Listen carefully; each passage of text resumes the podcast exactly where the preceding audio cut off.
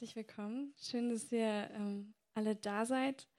Ähm, ich möchte auch ganz herzlich alle begrüßen, die den Podcast wieder eingeschaltet haben. Es freut mich total, dass ihr gerade zuhört. Ähm, genau, wir, wir sind gerade in so einer mehrteiligen Lehre. Ähm, und zwar geht es um ähm, das Hauptwerk von Teresa von Avila, die innere Burg. Äh, Teresa von Avila war Anfang des 16. Jahrhunderts ähm, eine Nonne in einem Karmeliterkloster in Spanien. Und ähm, sie hat angefangen, ähm, Jesus einfach zu lieben. Und, ähm, und zwar ziemlich radikal und ohne Wenn und Aber. Und hat die Beziehung zu Jesus ähm, in einem Buch beschrieben, das die innere Burg heißt. Und darin beschreibt sie, dass unsere Seele wie eine Burg ist. Und ähm, sie beschreibt so ein bisschen die Reise durch dieser Burg durch diese Burg bis zum Mittelpunkt. Und ähm, in, der, in der Mitte, im Zentrum dieser Burg, ähm, wohnt Gott. Und ähm, da ist sozusagen der Ort, wo wir die allerintimste Gemeinschaft mit, mit Gott haben können. Und ähm, sie beschreibt es in sieben Wohnungen, also es sind sozusagen sieben Stationen, die sie ein bisschen ähm, beschreibt, wo sie sagt, was da, was da passiert, wie es da aussieht. Ähm, und letzte Woche, nee, vor zwei Wochen, ähm, haben wir die, uns die ersten drei Wohnungen angeguckt. Also da ging es so ein bisschen um die ersten Schritte im Glauben, ähm, so die erste Berührung Gottes, der Seele, dann ähm, wie eben die Schritte in der Beziehung zu Gott immer gefestigter werden. Ähm, und dann schließlich haben wir nach der dritten Wohnung aufgehört. In der dritten Wohnung oder sozusagen im Übergang zur vierten Wohnung ähm, ist so der Punkt, wo ähm, wo viele Christen stehen bleiben, ähm, weil das ist der Punkt, an dem wir unseren Willen dem Willen Gottes unterordnen müssen. Und das ist was, was viele nicht so, nicht so ähm, toll finden, sage ich mal, oder was, was für viele irgendwie eine Überwindung ist. Und deshalb bleiben da viele stehen. Ähm, ich habe irgendwie ein paar Gespräche geführt in den letzten zwei Wochen, wo immer wieder von, von Leuten kam, so, ach, ich finde mich schon so in der dritten Wohnung wieder und das ist ja total schlimm. Ich dachte, ich wäre schon viel weiter und ähm, das ist ja irgendwie traurig oder so. Und ähm, ich finde es ganz wichtig, nochmal zu sagen, das Ganze ist kein Fahrplan. Das heißt jetzt nicht, wir, wir klappern Station 1, 2, 3, 4, 5, 6, 7 ab. Ähm, das ist eher so eine kleine Orientierungshilfe, so ein, vielleicht so ein Schlüssel an der einen oder anderen Stelle. Ähm, wie gesagt, zum Beispiel dieser Punkt mit dem eigenen Willen, dem Willen Gottes unterordnen, ähm, kann ein Schlüssel sein, um in manchen Bereichen einfach den nächsten Schritt mit Gott gehen zu können. Ähm, heißt aber nicht, dass, dass ihr nicht schon in einer intimen Beziehung mit Jesus seid oder das heißt nicht, dass, dass da nicht noch genau, dass da nicht schon viel passiert ist und ihr schon, schon nah an Jesus seid. Und vielleicht findet ihr sogar in jeder Wohnung irgendwas, was gerade bei euch aktuell ist oder was ihr schon erlebt habt oder wo ihr steht. Also es kann bei jedem komplett anders aussehen. Genau, aber wir äh, werden jetzt sozusagen in die vierte Wohnung einsteigen. Funktioniert das? Tja. Okay. Dann darf Tobi heute immer weiterklicken. Ähm, genau, die vierte Wohnung. Äh, am Anfang dieser Wohnung beschreibt Theresa von Avila, ähm, dass es da äh, immer, immer schöner wird und sie bittet den Heiligen Geist, ihr zu helfen, das Ganze zu beschreiben, weil sie sagt, es ist so schwierig, das sind so übernatürliche Sachen und sie weiß gar nicht, wie sie das alles in Worte fassen soll. Ähm, und sie sagt auch, nur wenn Gott wirkt in dem, was sie schreibt, kann sie, hat es überhaupt einen Wert, was sie darüber bringt. Ähm, und da, da wir sozusagen jetzt dem Mittelpunkt dieser Burg ähm, immer näher kommen, in dieser vierten Wohnung ist es auch dementsprechend schön. Also es wird einfach immer prachtvoller. Ähm, und auch hier sagt sie wieder das, was, was ich vorhin gesagt habe, dass es überhaupt nicht die Regel ist, nur weil viele Menschen sich in den ersten drei Wohnungen aufhalten, dass es bei allen so sein muss. Und sie, ähm, jetzt geht's. Ähm, und sie, äh, genau, sie sagt eben, dass, dass ähm, der Herr gibt seine Güter, wann er will, wie er will und wem er will. Das bedeutet für niemanden eine Kränkung. Also sie beschreibt so ein bisschen, dass es an einem Punkt kommt, wo wir einfach Gott auch mit unserer Beziehung zu Gott vertrauen müssen. Also wo wir ganz klar anerkennen müssen, er ist in der Beziehung derjenige, der die Hosen anhat, der das Steuer in der Hand hat. Und ähm, wir müssen ihm einfach vertrauen und ähm, darauf vertrauen, dass er auch den richtigen Zeitpunkt kennt, wann es in der Beziehung weitergeht, dass er den richtigen Zeitpunkt kennt, ähm, ja, wann es einfach, wann der nächste Schritt dran ist. Und ähm, sie sagt auch, dass an dem Punkt ähm, in, dieser, in dieser vierten Wohnung, dass da auch noch so kleine Tiere eindringen können. Für die, die beim letzten Mal nicht da waren, diese Tiere, das beschreibt sie, sind sozusagen die Altlasten, die man von außerhalb der Burg irgendwie mit reinbringt. So diese ähm, Verführungen, die man noch hat und diese ganzen, ähm, ja, diese Sünden, die man vielleicht auch noch nicht loslassen kann. Das sind so diese, diese Tiere, die man mitbringt. Und sie sagt, auch in der vierten Wohnung sind die noch da. Aber das Gute ist, die können einem da nichts mehr anhaben. Also man ist irgendwie gefestigter im Glauben und es bringt einem nicht mehr aus dem Konzept, wenn man irgendwie nochmal fällt oder wenn man, wenn da eine Versuchung kommt. Ähm, und sie sagt auch, das ist eigentlich ein total gutes Zeichen, weil wenn irgendwo Anfechtungen sind, heißt es, dass man auf dem richtigen Weg ist. Ähm, und das Allerschönste ist, wenn man es schafft, diesen Anfechtungen zu widerstehen, wenn man die überwindet, dann ist die Belohnung, die, die man dadurch hat, dass man eben nicht zurückläuft, sondern auf Gott, sondern zurück zu Gott kommt, ähm, die ist total groß. Und ähm, damit kommt sie zu einem ihrer Hauptpunkte in dieser Wohnung. Und das ist der Unterschied zwischen Freuden im Gebet und Wonnen. Ähm, also für mich war das bis zu dem Zeitpunkt irgendwie das Gleiche. Beziehungsweise Wonne war für mich so ein altes Wort für Freude irgendwie. Ähm, aber sie, sie beschreibt es ausführlich. Sie sagt zuerst, okay, Freude, das kann auch sowas wie einfach eine Befriedigung sein. Ähm, so eine glückliche Empfindung und die, kann, können wir auch haben, wenn wir beten, wenn wir ähm, die Bibel meditieren ähm, oder auch wenn wir Fürbitte halten. Also es kann auch in so geistlichen Aktivitäten, können wir auch einfach Freude empfinden. Das Ding ist, das ist was, was aus uns herauskommt. Das hat Gott natürlich in uns hineingelegt und er bewirkt es auch in uns, weil ohne ihn könnten wir sowieso nichts. Ähm, aber letztlich ist es eine Frucht unserer Werke und das ist eine Freude, die wir auch woanders finden können. Also das ist eine Freude, die könnten wir auch empfinden, wenn wir irgendjemanden lange nicht mehr gesehen haben und wir freuen uns, den wiederzusehen. Das ist so diese Art von Freude. Und, ähm, und die können wir eben auch im Gebet finden, aber ähm, weiter. Genau. Äh, sie sagt dann kurz und gut, die Befriedigung oder Freuden im Gebet beginnen in unserer eigenen Natur und enden in Gott ist das, was, was wir gerade schon gesagt haben. Ähm, die Wonnen dagegen beginnen in Gott und die Natur empfindet sie, genießt sie genauso sehr wie die Freuden, ja noch viel mehr. Also das ist was viel Tieferes und sie bringt dann einen total schönen Vergleich und zwar mit zwei Brunnenbecken. Ähm, sie sagt, stellt euch vor, es stehen so zwei Brunnenbecken nebeneinander, also so halt ein Brunnen. Und ähm, der, ein Brunnen, der eine Brunnen wird gefüllt, indem man von ganz weit weg Wasser durch Leitungen in dieses Becken hineinlaufen lässt. Und man steckt da ganz viel Mühe rein und Aufwand. Und wenn es kommt, kommt es mit ganz viel Kraft und, ähm, und füllt dieses Becken mit einem Schwupp und überall ist Wasser und es spritzt durch die Gegend. Ähm, das ist so diese Freude, von der sie spricht. Ähm, aber diese Wonne ist als als würde man ein, ein, ähm, ein Brunnenbecken neben eine Quelle stellen, die die ganze Zeit leise vor sich hin sprudelt. Ähm, ich habe auch ein Bild dabei, genau. Ähm, genau, die eben so vor sich hin sprudelt und das, das geht nicht schnell und da kommt vielleicht nicht viel auf einmal, aber die hört nicht auf.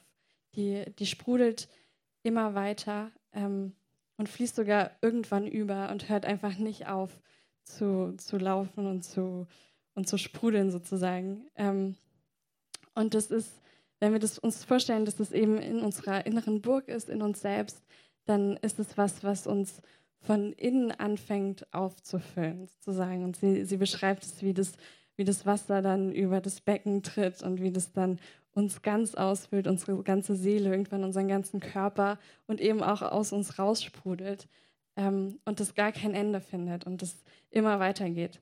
Ähm, und das ist was, was unser Herz, was unser Herz ähm, sogar vergrößern kann, wobei so eine, so eine Freude, weil sie endlich ist, die kann das Herz zerdrücken. Aber diese Wonne, die bringt, ähm, die vergrößert unser Herz und kann sogar so die innersten Schätze unserer Seele zum Vorschein bringen. Und sie sagt, ähm, die Seele versteht da selber ganz genau nicht, was da passiert. Also das ist irgendwie für alle Beteiligten, außer für Gott, ein großes Geheimnis.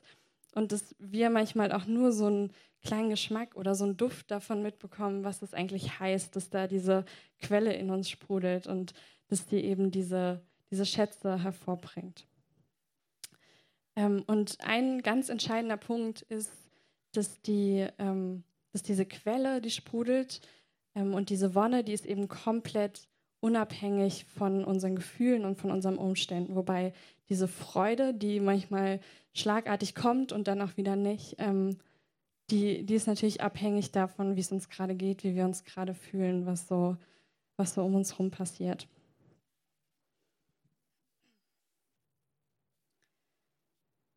Genau.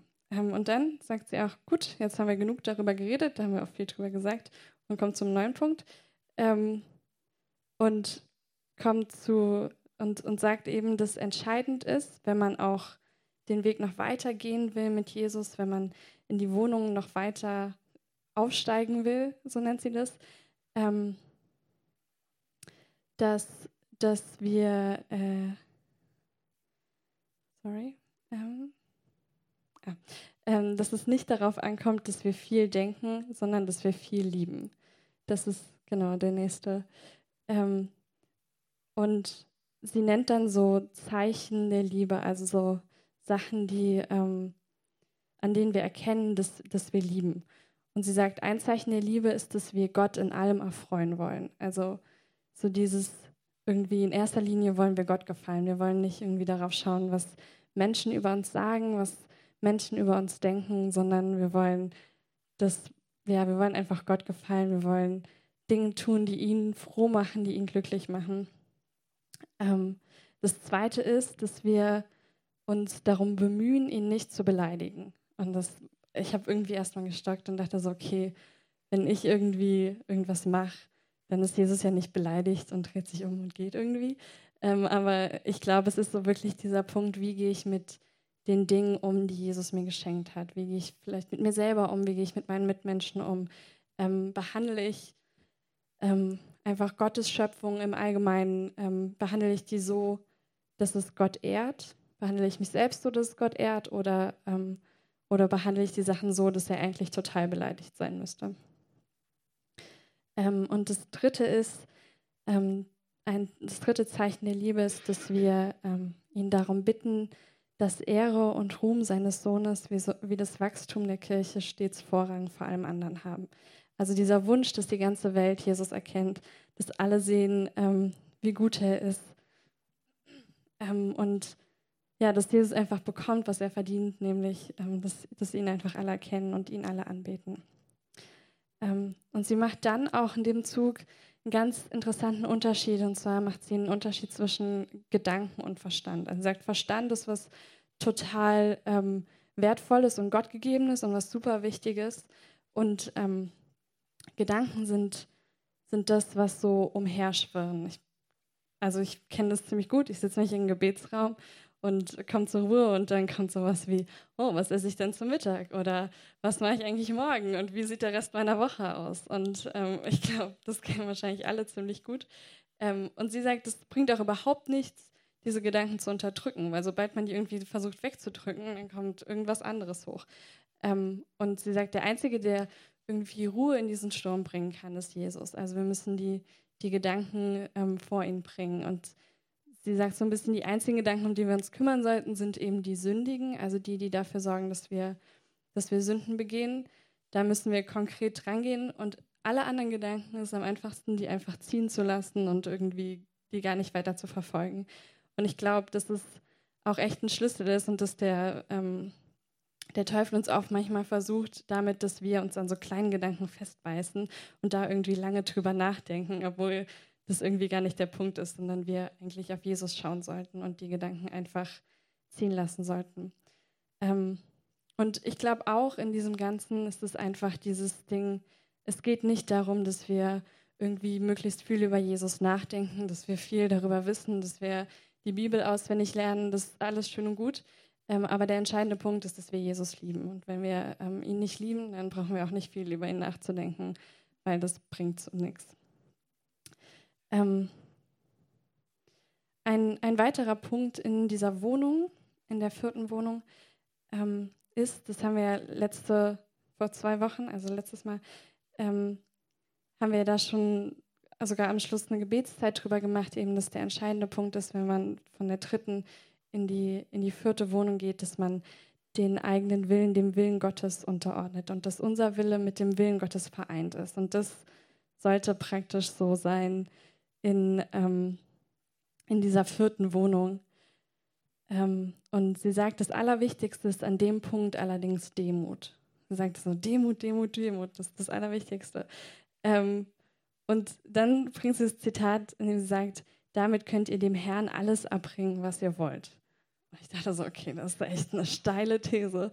Ähm, ähm, habe dann noch so ein bisschen drüber nachgedacht, dachte so, okay, wenn ich demütig bin, dann ordne ich mich Jesus komplett unter. Und dann ist das, was ich will, also mein Wille und der Wille Jesu sind identisch. Also da ist irgendwie nichts, was sich voneinander unterscheidet. Und dadurch eröffne ich ja praktisch einen Raum dafür, dass der Heilige Geist tun kann, was er will.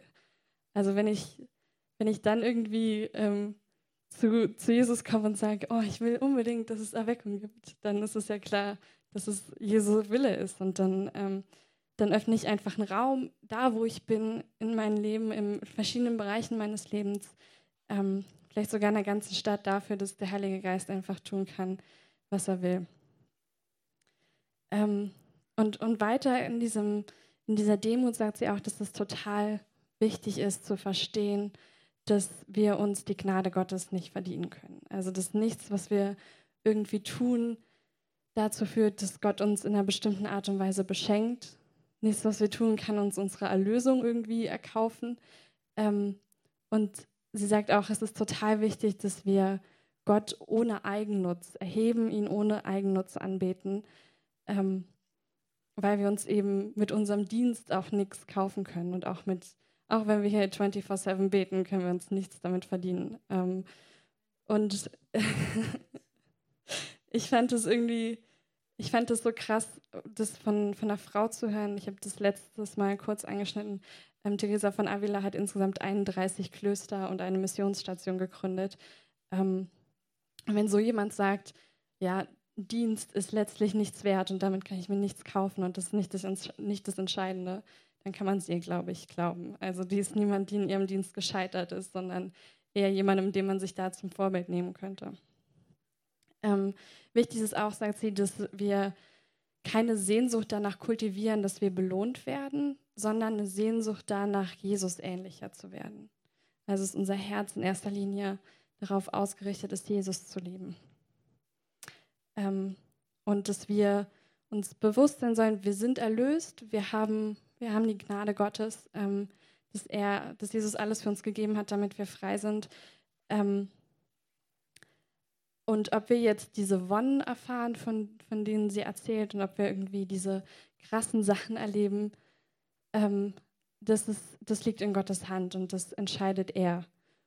Und irgendwie für mich entscheidend war da an dem Punkt, dass ich mir dachte, okay, es geht jetzt nicht darum, dass wir wie in so einem Computerspiel irgendwie Aufgaben, Aufgaben erfüllen und dann kommen wir ins nächste Level und dann ähm, kommen wir da irgendwie weiter, sondern entscheidend ist tatsächlich, dass wir, dass wir einfach Jesus lieben und dass wir ihn tun lassen, was, was er tun will. Und ich musste da an das Lied denken, uh, Let Me Love You More von Misty Edwards. Und ähm, sie, da ist irgendwie eine Stelle, die hat mich schon ganz oft irgendwie ganz doll bewegt und das ist, ähm, auf Deutsch ist es, auch wenn ich niemals übers Wasser laufe und wenn ich niemals die Wunder sehe und wenn ich niemals deine Stimme so laut höre, einfach zu wissen, dass du mich liebst, ist genug, um mich hier zu halten. Einfach diese Worte zu hören, reichen aus, reicht aus. Und ich finde diesen, diesen Punkt, hey, selbst wenn ich niemals irgendwie die krassen Wunder erlebe, selbst wenn hier niemals die Erweckung ausbricht, wenn hier niemals irgendwie Feuer vom Himmel fällt oder was auch immer, das ist voll egal. Ich bin nicht hier, um, um krasse Sachen zu erleben um, und um irgendwie eine geistliche Superheldin zu sein, sondern ich bin hier, um Jesus zu lieben und das ist, das soll auch alles sein, was ich will. Und ähm, wichtig ist einfach, dass wir uns von Gott rufen lassen, dass wir uns von unserem Hirten rufen lassen und dass wir diese Liebe zu Jesus von ihm in uns wecken lassen ähm, und lernen, lernen, lernen nichts, nichts zu tun, in dem Sinne, dass wir in erster Linie uns lieben lassen und, und Jesus zurücklieben. Ähm, und sie spricht dann an der Stelle auch gegen Selbstgeißelung. Und ich dachte mir erst so, okay, das ist jetzt wirklich ein 500 Jahre altes Thema. Und dann dachte ich aber, vielleicht gibt es auch so Sachen, wie, wie wir uns irgendwie selbst geißeln. Also so mit Worten, wie wir uns irgendwie selbst verdammen, wenn irgendwas, wenn irgendwas nicht so, wenn wir irgendwas nicht so tun, wie wir es tun sollten. Und auch die Art einfach, wie wir zu uns selber sprechen, wie wir mit uns selber umgehen. Vielleicht ist das was, wo man auch einfach nochmal noch mal nachhaken könnte, nochmal drüber nachdenken können, ob das nicht so eine Art von, ich will nicht sagen moderner Selbstgeißelung ist, weil ich bin mir ziemlich sicher, dass es das gibt, solange es die Menschheit gibt oder zumindest den Sündenfall. Ähm, aber das nur so im Vorbeigehen. Ähm, eine, ein interessanter Punkt, der, zu sagen, der sozusagen in der vierten Wohnung passiert, ist, dass man anfängt, seine Angst verliert oder die Angst sogar schon verloren hat. Ähm, und sie bringt so Beispiele, wie dass man nicht mehr aus einer Angst heraus in den Gottesdienst geht, dass man nicht erlöst sein könnte oder dass man irgendwie so, ein, so eine Art von Pflichtgefühl hat, ähm, sondern dass man einfach in den Gottesdienst geht, weil man Gott froh machen will und weil man sich an Gott freuen will. Und ähm, man hat auch keine Angst mehr davor, irgendwie leiden zu müssen oder Mühsal. Und ich habe überlegt, ob es, also ich beobachte oft bei Christen, dass es so eine Angst gibt, im, im Dienst zu kurz zu kommen. Also wenn man irgendwie dient, dann dadurch nicht genug von Gott abzubekommen, sozusagen. Ähm, ich glaube, das ist, das ist auch so was, was damit reinspielt. Und das sind Sachen, die man dann loslässt, die man nicht mehr hat, weil der eigene Glaube einfach lebendig ist. Und, ähm, und weil man weiß, dass auch wenn es mal nicht so einfach ist und wenn man irgendwie leidet, dass Gott einem beisteht und dass er an unserer Seite bleibt. Ähm, und, und man, einem ist auch klar geworden, ähm, dass das, was man bei Jesus findet, einfach so viel besser ist als alles, was die Welt einem geben könnte. Ähm, und sie gibt dann Dazu gibt es auch noch ein Zitat. Tobi? ähm, sie gibt dann, genau, ähm, sie gibt dann noch eine kleine, kleine Warnung zum Schluss weg und sagt, dass das, man, man ähm, tendiert an dem Punkt irgendwie dazu, von einer Seite zum Pferd zu fallen. Also es gibt man kann versucht werden, an dem Punkt zu sagen, okay, also ich bin jetzt schon geistlich relativ weit, das passt schon, jetzt muss ich auch nicht mehr so viel beten, jetzt muss ich auch nicht mehr so viel in der Bibel lesen, reicht, wenn ich alle zwei Wochen Gottesdienst gehe oder so. Ähm, das ist die eine Gefahr, die man hat. Die andere Gefahr oder die andere Seite, von der man vom Pferd fallen kann, ist so ein bisschen, dass man zu viel betet, nicht mehr schläft, nichts mehr isst ähm, und irgendwie seinen Verstand sozusagen an der Garderobe abgibt und nicht vernünftig mit dem umgeht, was Gott einem gegeben hat, sondern irgendwie komplett durchdreht sozusagen. Ähm, wahrscheinlich habt ihr auch schon beides mitbekommen im, in der christlichen Szene. Brauche ich keine Beispiele zu geben. Ähm, genau, und damit, mit dieser kleinen Warnung, ähm, aber auch Ermutigung, weiter am Ball zu bleiben, kommen wir in die fünfte Wohnung. Ähm, und da wird es jetzt spannend, Leute. Ähm, in der fünften Wohnung beginnt sie mit dem Gebet zur Vereinigung. Und das ist so ein, also sie beschreibt es ganz ausführlich, dass man da an so einen Punkt kommen kann, ähm, an dem die Gedanken wirklich zur Ruhe kommen. Also dieses Wirrwarr, von dem wir eben gesprochen haben, wo das komplett still wird ähm, und man komplett in der, in der Liebe Gottes versinkt und auch in Gott selbst. Und ähm, sie sagt dann, ähm, kurzum ist es, als wäre sie, also sie, die Seele, gänzlich, gänzlich gestorben und aus der Welt geschieden, um noch mehr in Gott zu leben. Also so eine, ähm, ja, wirklich irgendwie eine Vereinigung mit Gott, wo, wo man gar nicht so mehr so richtig merkt, wo man selbst aufhört und, und wo Gott anfängt irgendwie. Ähm, und sie sagt auch, dass man in dem Moment, wenn man sowas erlebt, auch sich nicht mehr bewegen kann. Also dass man auf dem, dass man irgendwo liegt oder kniet und einfach bewegungsunfähig und so überwältigt ist von dem, was Gott, ja, was man da mit Gott erlebt. Ähm, und ich weiß nicht, wie es euch geht, aber ähm, ich kenne dieses Phänomen auch in der charismatischen Szene.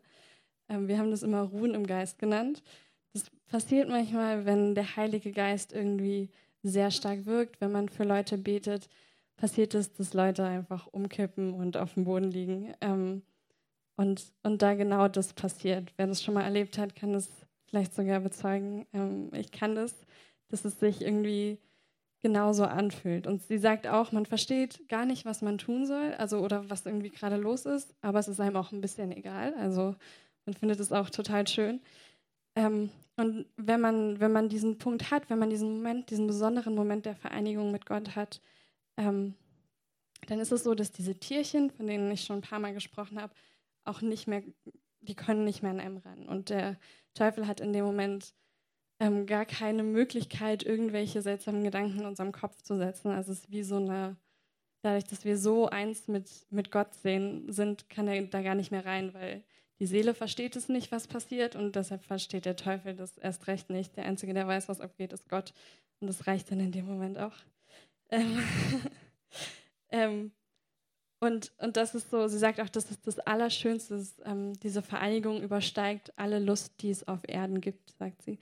Ähm, aber das Ganze ist kein Dauerzustand.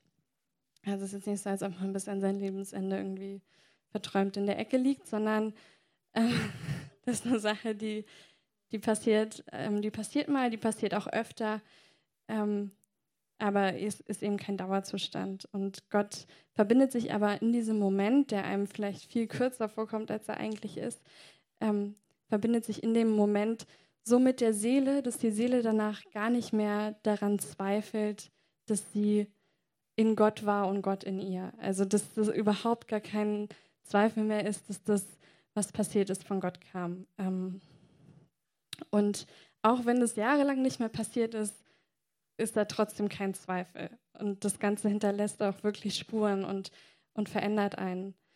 Ähm, und der Punkt ist halt, danach ist man auch nicht unbedingt vor Angriffen gefeit. Also das, man ist dann doch wieder in der Welt und man, genau, man hat wieder so seine, seine Alltagssorgen und dann können auch Sachen einen wieder angreifen. Und ein, ein Punkt, wo sie wirklich eine Personengruppe zum ersten Mal, ähm, ich will fast sagen, angreift oder ähm, sich negativ über die äußert, sind sogenannte Halbgelehrte, nennt sie die. Also sie sagt, es gibt auf der einen Seite die Gelehrten, das sind Leute, ich würde jetzt mal Theologen sagen, ähm, die, die wissen sehr viel über Gott, wissen sehr viel über die Schrift und glauben aber auch, dass Gott mehr kann, als sie sich vorstellen können. Das sind die Gelehrten. Und dann gibt es die sogenannten Halbgelehrten, die glauben nicht, dass Gott mehr kann, als sie sich vorstellen können. Also die haben so eine schöne Box gebaut, in die, der steht Gott und da ist er drin. Und ähm, genau, darüber hinaus glauben sie nicht, dass Gott irgendwas vollbringen kann. Und das Gefährliche an denen ist, dass die ähm, Menschen, die Erfahrungen mit Gott gemacht haben, ganz leicht ähm, darin verunsichern können. Und die denen sagen, hey, das stimmt nicht, das war nicht Gott, das war irgendwas anderes, das hast du dir eingebildet. Und ähm, genau, und wahrscheinlich haben wir alle auch schon ähnliche Situationen erlebt. Und ich dachte mir, ich ergreife einfach mal die Gelegenheit, um alle, die ihr hier seid und auch die im Podcast sind, einfach zu ermutigen und zu sagen, wenn ihr sowas erlebt habt, wenn ihr so einen Moment hattet, wo ihr so gefühlt eins mit Gott wart und ihr euch echt sicher wart und eure Seele wusste, dass das irgendwie der Herr ist, dann glaubt es. Glaubt Gott, glaubt dem, dass Gott größer ist und mehr tut, als wir uns vorstellen können. Ähm, und glaubt dem vor Leuten, die euch sagen, dass das nicht stimmt.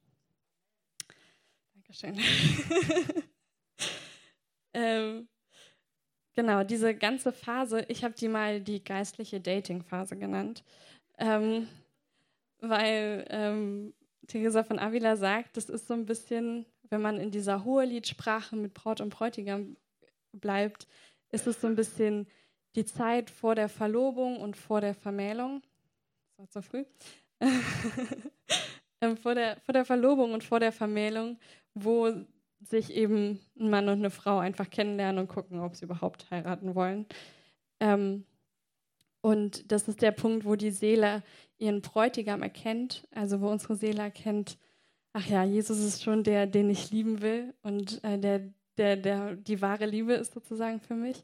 Und ähm, in dem Ganzen beschäftigt sie sich auch viel, und ich finde das eine ganz spannende Frage, mit dieser Ambivalenz zwischen dem, was tue ich eigentlich und was tut Gott in dieser Beziehung. Also ich habe ja eben schon gesagt, Gott ist schon der, der die Hosen anhat, er ist der Bräutigam, er ist ähm, der, der das Steuer in der Hand hat. Und ähm, sie bringt dann, also sie zitiert natürlich nicht, weil sie zitiert nie, sie sagt, irgendwo im Hohelied steht das und das. Und damit hat sie nämlich recht, das steht nämlich dann im Hohelied 2, Vers 4. Ähm, und zwar sagt sie, in das Weinhaus hat er mich geführt. Sein Zeichen über mir heißt Liebe. Und sie, also Teresa von Avila, nimmt diesen, diesen Bibelvers und sagt, dem geht voraus, und da hat sie total recht, dass ähm, die Braut ihren Bräutigam sucht. Ähm, das ist in Mohollied 1, sucht sie ihren Bräutigam und dann hat sie ihn irgendwann gefunden und dann sagen sie sich diese ganzen schönen Sachen, die man nicht so richtig versteht. Und ähm, und dann führt der Bräutigam die Braut in, in diesen Wein, ins Weinhaus. Ähm, und ich finde das ein, ein sehr schönes Bild und sie bringt dann auch gleich noch eins, weil ein Bild reicht selten bei ihr. Das will ich euch auch noch ähm, kurz zeigen. Das auf der nächsten Folie. Genau, und zwar bringt sie das Bild von einer Seidenraupe und ich lese euch das kurz vor. Ähm, diese Raupe nimmt Leben an, sobald sie in der Wärme des Heiligen Geistes sich der Hilfe zu bedienen anfängt, die Gott uns allen gemeinhin gibt. Sobald sie beginnt, die Mittel zu gebrauchen, die er in seiner Kirche hinterlassen hat. Regelmäßig zu beichten, gute Bücher zu lesen und, zu predigen, und predigen zu hören. Okay, ihr könnt gerne eure Konfession einsetzen. Ähm, ich glaube, es ist in jeder Konfession nicht schlecht, Sünden zu bekennen und sich klar zu machen, dass Jesus für uns gestorben ist. Das ist das, was die Beichte im Katholischen ist. Ähm, genau, also das ist sozusagen die Aufgabe der Raupe, das ist unsere Aufgabe, sich geistlich zu füttern, geistlich zu stärken. Ähm, dann es weiter. Ist diese Raupe nun ausgewachsen, so fängt sie an, die Seide zu spinnen und das Haus zu, zu verfertigen, in dem sie sterben soll. Dieses Haus will ich hier als Christus verstanden wissen. Ich meine, irgendwo gelesen oder gehört zu haben, dass unser Leben in Christus oder in Gott, beide sind eines, verborgen sei. Oder dass unser Leben, Jesu, dass unser Leben Christus ist. Heißt es nun so oder anders, darauf kommt es in diesem Zusammenhang nicht an.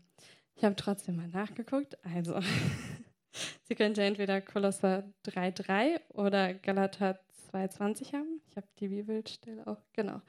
Also, denn ihr seid gestorben und euer Leben ist in Christus verborgen in Gott. Mit Christus verborgen in Gott. Genau. Ich gehe mal davon aus, dass sie eine von den beiden Bibelstellen gemeint hat. Ähm, und weiter sagt sie, ähm, denn ihr seht hier, Töchter, dass wir mit Gottes Gunst, was wir mit Gottes Gunst zu tun vermögen. Dass seine Majestät selbst unsere Wohnung sei, wie in diesem Gebet der Vereinigung, die wir doch selber herstellen. Okay, also das Ganze ähm, fängt damit an, dass sie sagt, okay, wir, wir füttern uns selber, wir gucken, wie können wir geistlich wachsen, wir strecken uns nach mehr aus ähm, und fangen an, dieses Haus zu weben, also wie eben diese Seidenraupe dieses Haus webt, in das sie, dieses Kokon, in das sie sich irgendwie einwebt, ähm, so weben wir dieses Haus und wir geben die Bereitschaft, uns selbst zu sterben. Das ist was, was immer ganz schön krass klingt, aber wir tun das, um, um in Gott zu leben, weil Gott ist derjenige, der uns ein neues Leben schenkt. Gott ist derjenige, in dem wir leben. Und ähm, so wie Paulus das auch geschrieben hat, ähm, dass er sich selbst stirbt und in Jesus und in Jesus lebt. Ähm, das ist das, wie, wie wir auch weiterleben in dieser Vereinigung und was diese Ambivalenz ausmacht zwischen dem, was, was wir selber tun und dem, was Gott tut. Also wir sind diejenigen, die ähm, eben dieses Haus weben, die sagen, okay, ich bin bereit, mich selbst aufzugeben, um, um mehr von Jesus zu haben, um, um in Gott zu leben. Und Gott ist derjenige, der uns dieses neue Leben schenkt, der uns ein neues Leben erweckt. Und ähm, er ist auch diese, diese Burg, jetzt haben wir einen kleinen Plot-Twist auf einmal, ähm, also nicht nur unsere Seele ist die Burg, sondern wenn wir praktisch sterben, ist Gott diese Burg in uns. Ähm, und wir können in ihm leben, wenn wir eben von neuem geboren werden. Ähm, und ich möchte abschließen mit einem Gedanken, ähm, den, den ich ganz schön fand, weil sie fängt dann an, ganz viel über diesen Schmetterling zu schreiben und wie der so ist und was der alles macht und so. Und wenn man irgendwie dieses Bild nimmt, diese Metapher, dass dieser Schmetterling ja unsere, ja, wir sind, der, die von neuem geboren werden. Ähm, und sie sagt, dass ähm, der Schmetterling allein dadurch, dass er fliegt und dass man ihn anschaut, dass er so schön ist, dass man gar nicht anders kann, als Gott zu loben. Und ich fand diesen Gedanken so cool, dass wenn wir von neuem geboren werden, wenn wir ähm, durch Jesus ähm, in Gott leben, dass unser Leben einfach die Tatsache, dass wir sind und dass wir für Gott sind, schon Lobpreis ist, aber dass, der, dass er auch Lobpreis in anderen wecken kann, wenn die sehen, wie wir für Gott leben und wie wir ähm, dahin flattern sozusagen.